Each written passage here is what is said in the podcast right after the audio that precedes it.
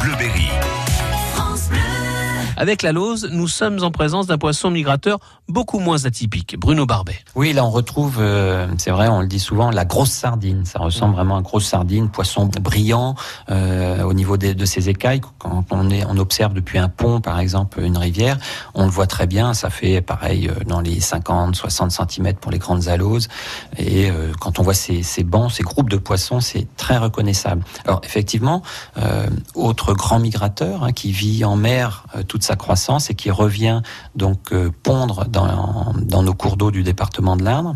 Donc c'est ce qu'on appelle les grands migrateurs euh, anadromes, remontent, remontent les cours d'eau. Comment se comporte-t-elle dans nos cours d'eau? C'est vrai que c'est important de le signaler pour l'observer en dehors de, je disais tout à l'heure, elle est très brillante, elle, elle, va être par banc qu'on va observer au niveau des ponts.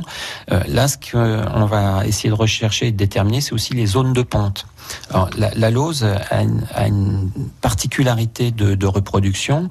Euh, déjà, elle va chercher ses frayères, ces, ces, zones de ponte, ces zones de reproduction qui correspondent dans les cours d'eau, euh, ce qu'on appelle à, des parties, euh, des sorties de mouille ou de plats profonds. Alors, typiquement, les zones profondes, qui vont faire des, des, courants particuliers qui vont oxygéner les sédiments sur leur partie aval.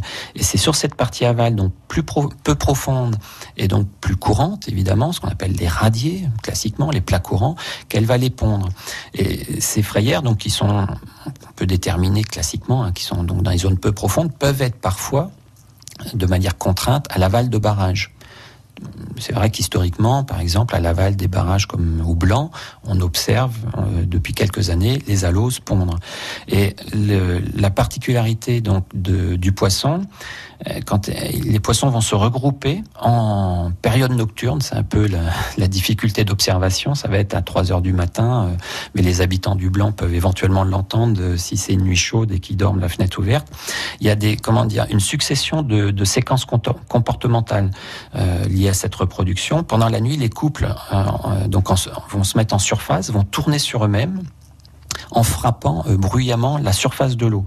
C'est un peu ce qui est particulier avec leur nageoire caudale, avec la queue. Hein. Et ce type de phénomène euh, donc produit des remous à, la surface et un bruit donc très caractéristique, ce qu'on appelle les bulles d'alose pour ceux qui connaissent. Et la présence donc de ces bulles de ces, de ces vacarmes bruyants en pleine nuit permet en fait de localiser ce qu'on appelle les frayères actives de cette espèce.